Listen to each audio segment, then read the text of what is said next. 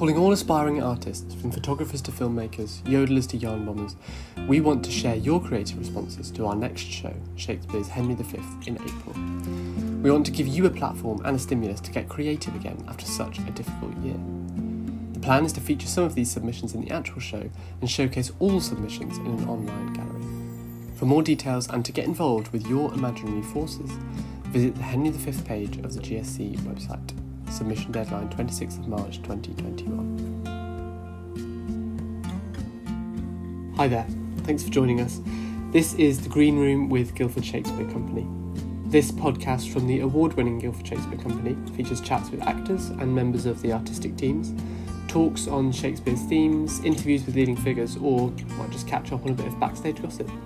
The Green Room with Guildford Shakespeare Company is your gateway to getting more from going to the theatre. The Boileroom is a community hub at the centre of Guildford's cultural scene that has provided Guildford and the surrounding areas a diverse programme of live music for over a decade.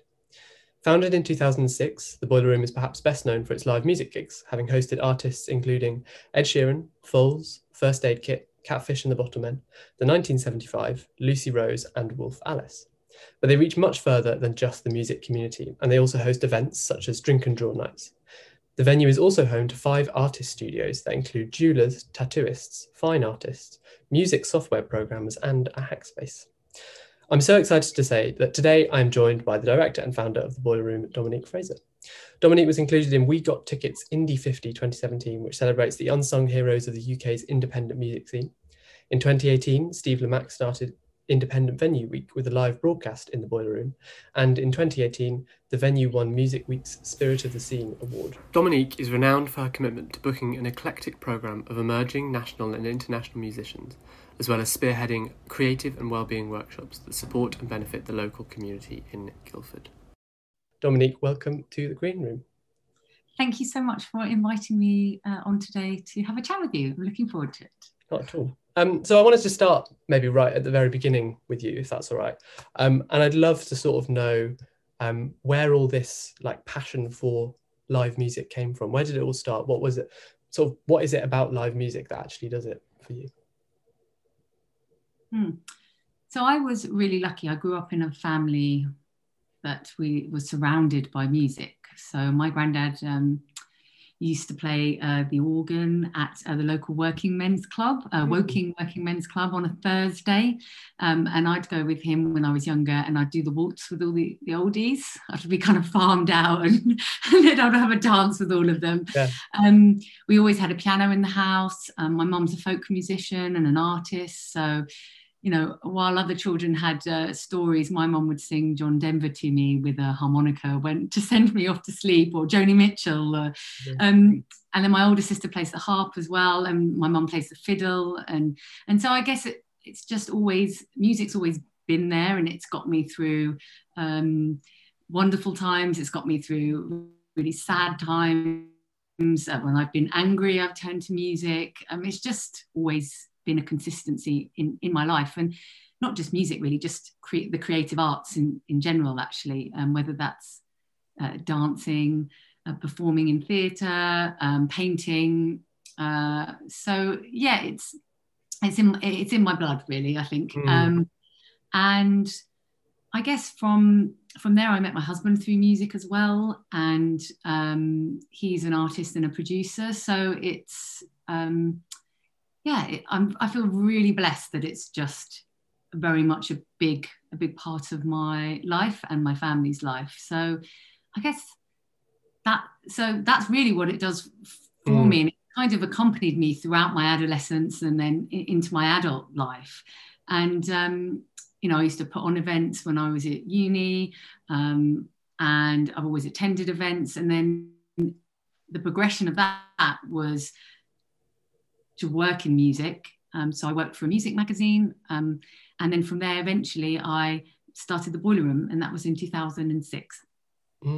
Amazing. And I suppose, I mean, you've like captured that joy of music, and I suppose joy of like the creative, you know, arts, let's call them, or kind of like art as a broad spectrum. But I think it's important to say as well, despite that like they're very difficult things to turn in from loves into practical like working practices, working careers. Not to put anybody off by any means, but you know, it's not a straightforward path.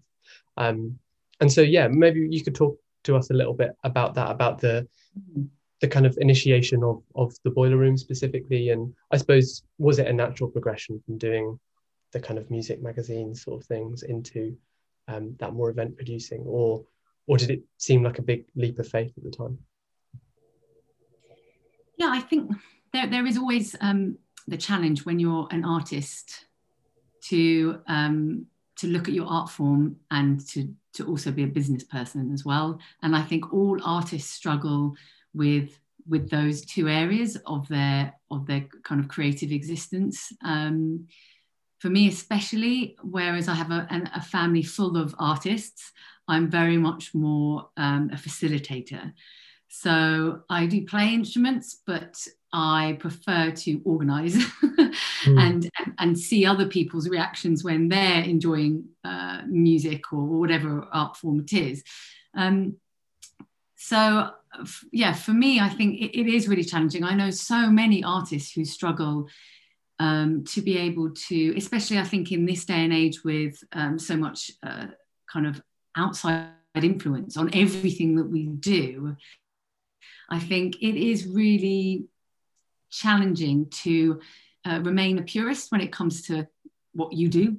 But for me, I guess, moving on from being a promoter to then deciding to open my own venue, it was very much, I realised I was working in other spaces and really I wanted my own space, because I was frustrated in the other spaces I was in that, you know, certain things weren't the way that I wanted them to be.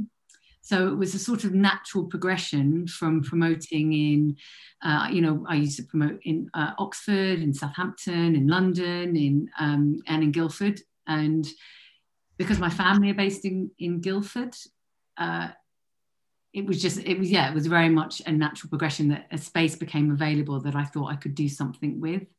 And that was an old Victorian pub called the Elm Tree.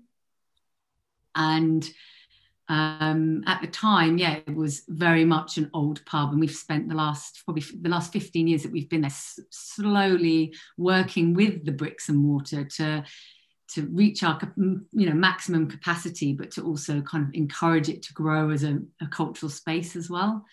And I feel really proud of the team that I'm part of, and the, you know, as you said in your intro, you know, all of the creative people we can, and the creative startups that we facilitate within that space. Mm-hmm.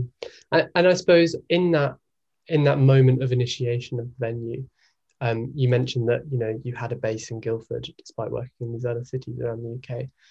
Did you recognise a need for a cultural venue like the Boileroom in Guildford? Was that partially it, as well as the desire to have a space where you could do your own thing and kind of like provide that thing you knew people wanted?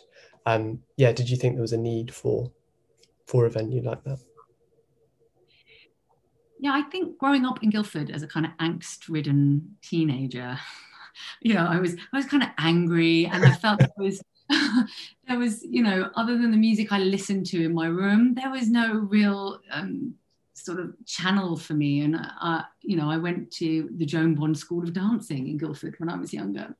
And, you know, my degree was in theatre and dance. But I just kind of felt very much that Guildford had this rich cultural history of having artists and, you know, like the Stranglers and we'd lost the Civic Hall, and we only had the Star, which is quite a small back room of a pub.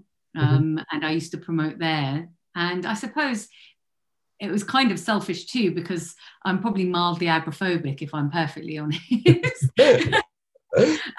And it was kind of easy because I have a daughter as well. I was really blessed to have a 23-year-old. So I had a small, you know, when I was sort of 19, 20, I had a one-year-old child, and I was a single parent. So I wanted to stay close to my family because they really supported me with my daughter, and it really enabled me to really, I suppose, realise the ambitions that I had. I think it's really easy when you are a young single parent to, you know, there's an assumption possibly maybe placed on you that you're going to be part of a system, you know, and it's very hard to get out of that, or that those labels.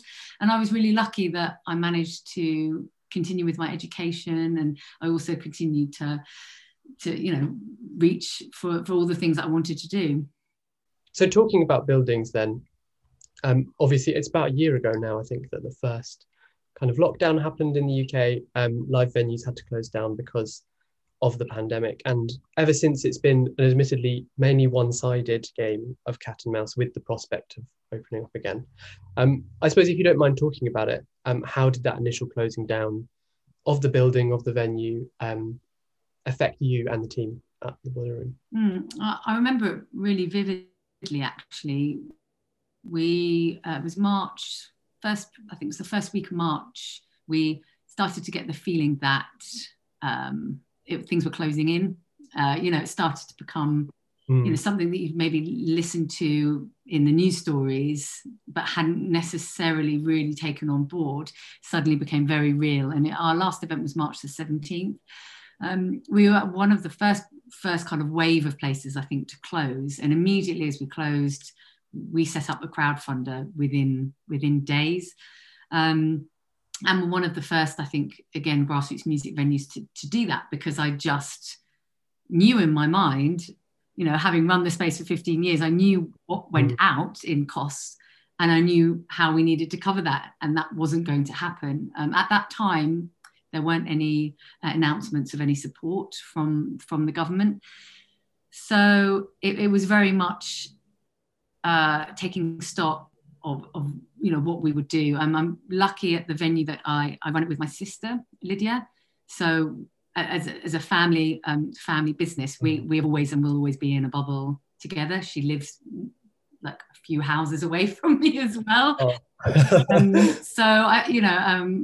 There's only three of us that are full-time. We went from being a five-person team to being three. And then obviously as everything progressed and we were aware of furlough, thankfully we were able to put all of the staff on furlough, which meant for me looking after my crew. You know, we're like a family. I'm sure it's the same for you. We work together, but when you work in the creative industries, it's more than just a job. It's a lifestyle choice, really. So I'm glad that we've been able to look after our crew. And then once the dust settled, we're creative. So we're like, okay, this is here to stay. What should we do? Well, like, we can't just sit at home. So from there, we started doing our sort of well-being events that we started online. We did working with Solid Gold Fitness. We put out some aerobics. Amazing. As well. We did our isolation inspiration interviews with artists, and that went down really well. That was a really interesting series of kind of socials that we did.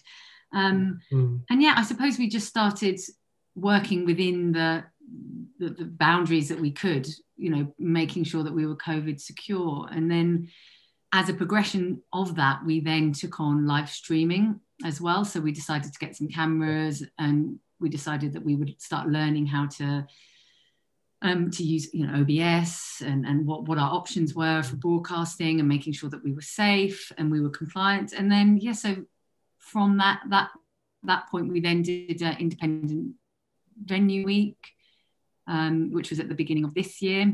We ran a really nice series of interviews, actually, at the end of last year with local businesses. We ran 12 interviews with local coffee shop. We did Canopy Coffee. We worked with the Inspiration Space. We worked with Tatum's, the cocktail bar. They came in as well. So it was we just basically have been using the cameras to bring people in, have a chat, and kind of just stay connected with people for probably for them, but also for us as well. It's been really nice to feel that we're supported by our wider family and our customers, and they feel that we're still talking to them. Definitely. And I mean, that's sort of the content that you were producing at kind of mid 2020, early 2020, is all amazing. I would recommend, people go and check out those isolation inspiration interviews, because they are like a lovely look back at. It's a very funny particular time, wasn't it? And I think, I don't know, I was looking at them the other day before this, and they are just a lovely kind of like, oh, people were quite, like, in a lovely way, buoyed by the community that was being created at the time. And you've got these videos of people in their gardens kind of just talking about their music and talking about themselves and answering silly questions, and, you know, the sun is shining. And it's remarkable. Obviously it's important to kind of like temper that with the situation nationally and globally at the time, but I also do think that if we're talking positively, like, it was a great time for, as you say, lots of kind of smaller independent organizations or people or kind of units to come together in a way that maybe we hadn't experienced before. Definitely. I think being able to connect with people in a different way has been really valuable for us. Most of the time, we you know, on any given day, we may get up to 100, 150 emails from people looking to perform or to collaborate with the venue. And what the pandemic gave us was space. It just gave us space and time to think.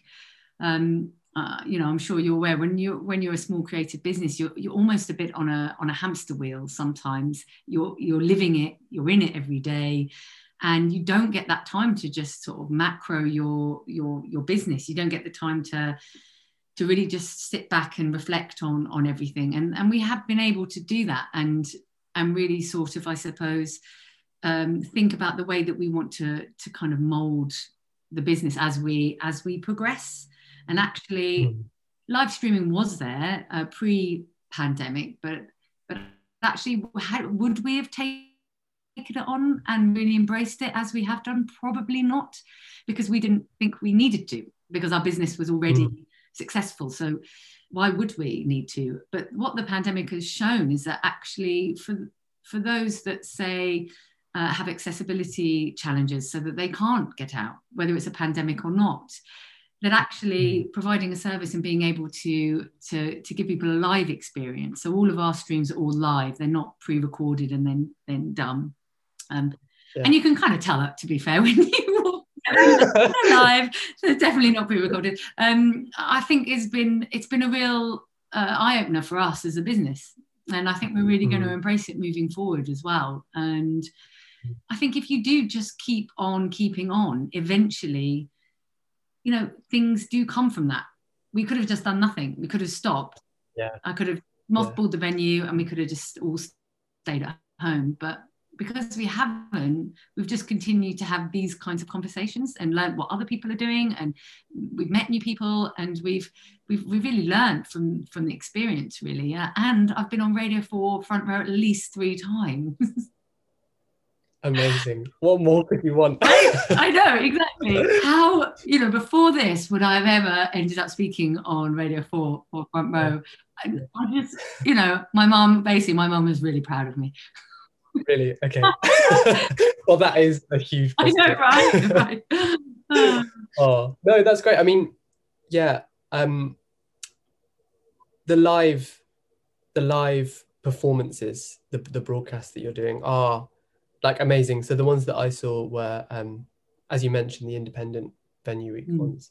And yeah, I watched a little bit of Never Not Nothing's gig. And I was just like, it was quite incredible. I mean, you know, I wasn't watching it live. I was watching it back. But as you say, it was streamed live.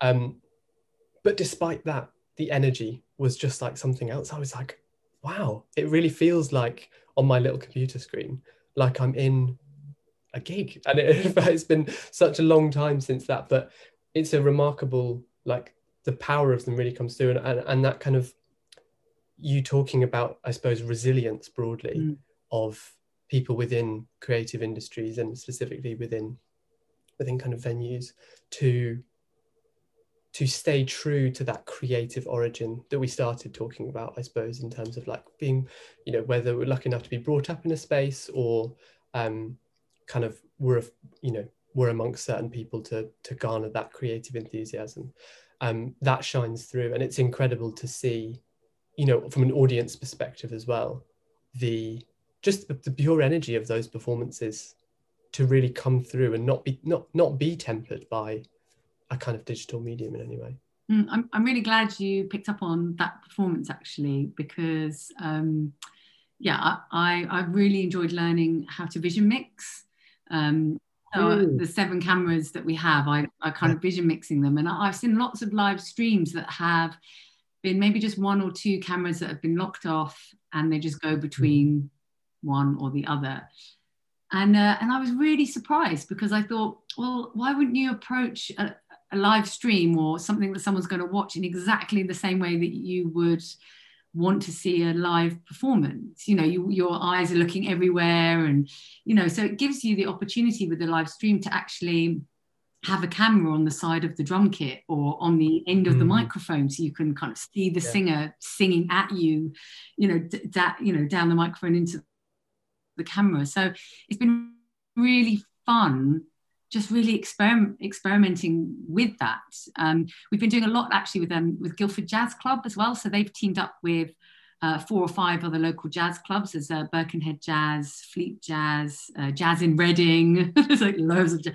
And once a month they've been, we've been live streaming from the venue, and we've had some amazing performances. And again, it's been really fun to see and hear music that we wouldn't necessarily have at the venue. And I love jazz, but for some reason we've just never really had a lot of jazz performed. So again, as I said before, that relationship has really been fostered because of what's happened. And I think it will continue to grow now that they'll have events when we can open again. They'll have events at the venue. Yeah. No, it's amazing, and I suppose there must be a really nice element, as you hinted at, of collaboration between you and the artists that you're bringing in on like an artistic level, beyond like, oh, great, you know, come and play on our stage, in terms of like what do you want this to look like? How do you want to present yourself via this live stream to other people? And it's I suppose the comparison that I would make to perhaps theatre audiences who are listening is kind of like that. I feel as though there's been even more of a shift of like actors doing much more of their own writing over the past year, and being like, great, I'm going to enable myself in this particular way. And I mean, it sounds like it's certainly been the case, again, to come back to that resilience, but also just to kind of like a multifaceted, like creative endeavor to be like, great, I'm going to learn this other thing and I'm going to, expand my skill set by being able to support myself in this different way, as you guys and you specifically have done with the camera system. I would suggest as well, actually, that I think they have probably historically always been, or it's always felt like they've been, gatekeepers when it comes to certain ways of presenting theatre or music. You know, with regards to kind of, say, televised or certain events, and I can imagine it's the same with theatre. And I think what has happened is that with the pandemic has completely kind of shifted, whereby artists can now really take their art and present it to anyone, anywhere, at any time. And you know, there are no longer gatekeepers, because if your art becomes popular, if that's how you want to kind of define the success of it, if you put something out online, you've got the power to do whatever you want with it. And I think that's a really good thing, because it means that there aren't a small select amount of people choosing what we see or hear.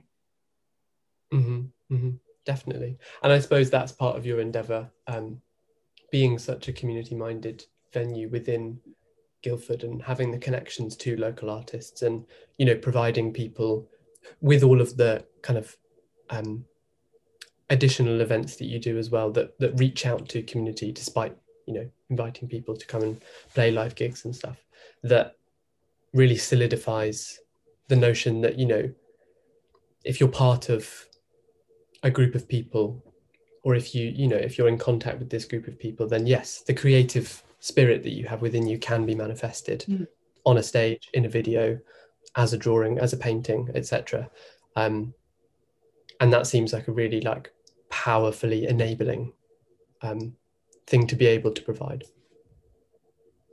Definitely. And I think it's even, like you said, fostering that creative spirit, but actually also I would add that what spaces like the Boiler Room does, and I think it crosses over into theatre as well and acting, is that it also, even if your end goal isn't to be an actor or an artist, what we tend to attract are people that are maybe looking at how they want to identify themselves. They're considering who they are. They might be just learning about their identity, and actually we provide them with a safe space to say, that's fine, you can come here and be whomever, you can explore, you know, and see other people, different kinds of people, and you can, it's okay to just be you in this space. There isn't judgment here. And I think with a lot of people, and it isn't just a young thing, just with a lot of people in the high street, as you see it now, traditional high street full of pubs and bars and clubs,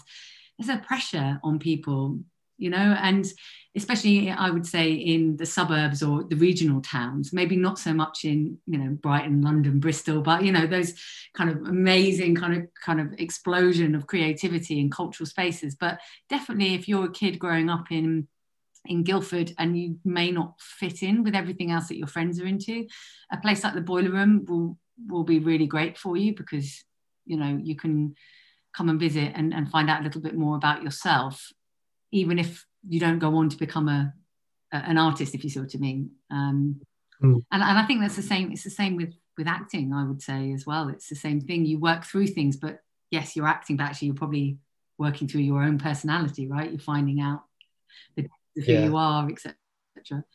To anybody that's listening, who I suppose would love to get engaged with the Boiler Room, could you tell us a little bit about what's going on now for you guys? Because I know, obviously, we're recording this at kind of like a week and a half ago, the government announced their new roadmap for kind of things gradually reopening, hopefully, fingers crossed. So could you talk us, a little bit about kind of like what you're doing now, what it looks like in the next couple of months, and crucially, how people can get engaged if they feel as though they're in that position where they want to I suppose explore themselves creatively. So coming up this week actually is International Women's Day. We've kind of decided to go for an International Women's Week, because who needs a day? Let's go for a whole week, right? Every day should be International Women's Day. So we're running a series of in-depth conversations with guests. We've also got artists performing as well. That starts on Wednesday with a creative circle with a local artist called Erica. And the creative circle provide a safe space for people to try out new creative endeavors. So we've got one person who is a creative writer who'll be speaking some of her work, and different kinds of performers. And then we move on throughout the week we have some discussion on intersectional feminism. We will have working with the Femme Collective and Four Walls. So we're going to have a really great selection of just discussion points, really, to celebrate International Women's Day, which is on Monday the 8th. So we have that, and that will all be on our YouTube, and then you can watch again if the time's already been. And then moving forward, I guess for us, we look at possibly outdoor hospitality from April the 12th, which is when I believe the guidelines are saying that we may be able to look at that. And we will receive the outcome of our Arts Council application at the end of March. If we receive that application, it will help us make a decision on whether we wait until June before we open fully again, or whether we do socially distanced events. For us, it's a real struggle in the venue, because socially distanced, really, we're looking at between 20 people and 40 people versus 300, which is our normal capacity. So we may well continue with a live stream program and then consider opening from June. Our diary actually from September, we are full from September through to the end of the year. Like full as in, I wish there were like 3 days for the first and 3 days for the second, because we could book those events over 3-4 times. So that's really promising for us. And also, I suppose, a big part of, and the same with theatre, is getting making sure that the customers feel confident about coming back. And that's really, I think, where we need to be working and making sure that the processes, you know, that we're safe, that we're, you know, are cleaning, and that we're just really making sure that people feel comfortable and that the venue is secure. And thankfully, because we've been doing so many live streams, we have a policy in place, and we're making sure we're cleaning all the touch points over and over again. So yeah, so it's looking really positive. I think the time of year really helps. Like you said, you know, this time last year, it was much easier to kind of get to grips with everything, because everything, it was a bit lighter, and, you know, I think everyone has come out of a really tough period. And so I just think we need to really support each other, our wider creative families, because we're one of the lucky ones. I know lots of freelancers that have fallen through the cracks. And so, yeah, we're hoping that we can save those people before they go off and retrain in other jobs and can't come back. So yeah, it's there's a challenge for us all, I think, and that includes, I think, theatres as well. And it's going to be a challenge for us to all get back up and running. But I really do believe we're going to be there by the end of the year. Yeah, definitely. And I suppose having the sort of camera system, for example, under your belt, is that something that you're looking to splice alongside live events in the future come September? As you mentioned, does that kind of open up quite a bright possibility for access for people who aren't necessarily based in Guildford, for people who might not be able to come to a venue, for someone who arriving at a live gig might not actually be the most comfortable thing in the world? Is that something you're looking at doing alongside the live gigs? Most definitely. I think it was Hugh Humphreys from the Barbican who said that after the pandemic is hopefully, you know, over, that, you know, a venue, say, like the Barbican, will sell out. But now, due to being able to live stream, they have a global audience.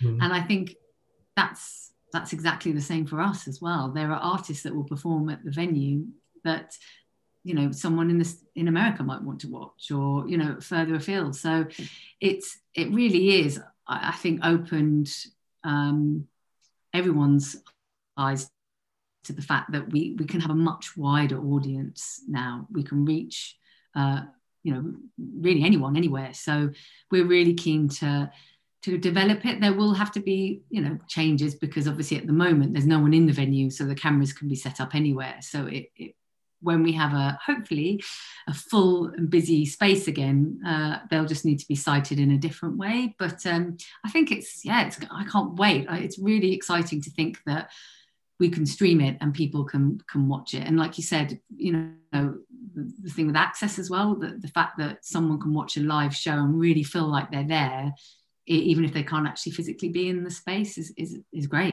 I would love to know, is there a sort of a direction or an activity that you feel as though sustains you and engages you when times are tough? I really like the idea that you need to have balance with everything. So, and I know, because I married a producer who is so unbelievably focused. I think it's so important to make sure that you are kind of looking after all aspects of yourself. So that's your physical being, your spiritual being, you know, your mental health. And there are so many different ways you can do that, whether it is going for a walk in the sun or standing outside, or obviously we're on a Zoom call, but behind me you'll see lots of painting. Like, I'm not a painter, but I am a painter because I paint, because so it's okay. There's no judgment on whether my painting is good or bad. It is just what it is. And in that moment, it gives me some relief on the things that are going around in my head. And I think that's really it. I think, like we said, in this day and age, it's really easy to get bogged down in thinking that everything has to have a purpose, or that you have to be unique in the sense that, you know, with things like reality TV, you have to be the next big this or that. And actually, I always say to people that I work with and myself that just the doing of being creative is enough. However you embody that creativeness, it can be planting things in the garden or making banana bread or, you know, whatever it is that you do, don't discount that as actually something that's good for your soul. So as long as you keep feeding that, whatever way works for you, and not judging yourself for it, because some days everyone just wants to sit on the sofa and watch telly all day. But it's okay. It's like, it's all right to do that and just listen to yourself, and kind of the next day, maybe you won't feel like that and you'll want to do something. But, you know, and it's really funny because I say that, but I beat myself up just as much as everybody else does, you know, thinking I always should be doing more, or, you know, so I'm really a believer in sort of surrounding yourself with positive people that assist you on that journey, that don't judge you and just encourage you. And I think however that looks at the end of the day, then just be thankful for that. Thank you so much for such a fascinating talk. It's been really, really interesting, and best of luck with the Arts Council grant. Can people help you out online in any other ways apart from engaging with your work at the moment? Yes, if people want to access our crowdfunder, they can. It's just crowdfunder.co.uk, and then if you put in The Boiler Room with one R, you'll find us. Also, please check out our streams. We have a donate link there as well, so you can donate to us. All of our streams are pay what you feel, so we have it starts at nothing, and, you know, we say on our donation actually that it's kind of on us. Everyone's had a really tough year, so if you haven't got any money or the funds to be able to pay, that's great. Just sit back and enjoy the show. You've deserved it. We've all deserved it.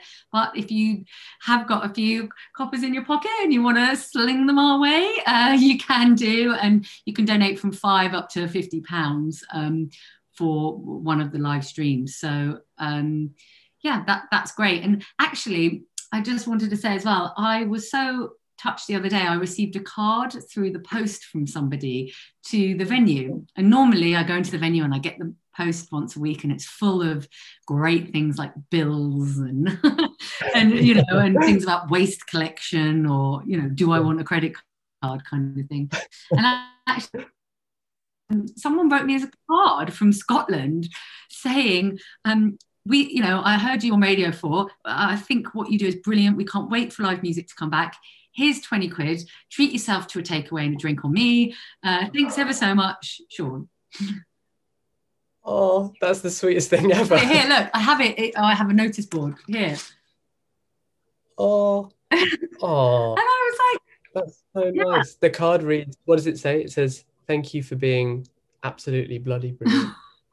And you know what? Sometimes, like, that stuff too is, you know, just like I said to you earlier, I think that like being kind to people actually really touches people as well. I know we do all need money to actually survive, but that was priceless for me. And obviously I got £20 out of it as well, which is great. What takeaway did you get? You know what? I still have it in my purse. And I think I'm going to, I know, but do you know what I think I'm going to do? Is I'm going to buy everyone a drink when we get back. I'm going to put it towards like the whole team having something. So yeah, I think it can be anything, you know, just being nice to someone just can make their day. Yeah, it goes a long way, doesn't it? Yeah. Amazing. Well, thank you so much for being part of this. It was lovely to speak to you, and yeah, can't wait to get back down to the Boiler Room when it's happening again. Yeah, thank you very much for having me, and yeah, I look forward to meeting you in person. If you enjoyed The Green Room with GSC, we'd really appreciate it if you could drop us a like or a follow, depending on what platform you're using. These really help us get the word out there. If you'd like, recommend us to a friend or a relative. And do tune in next time. Thanks for listening.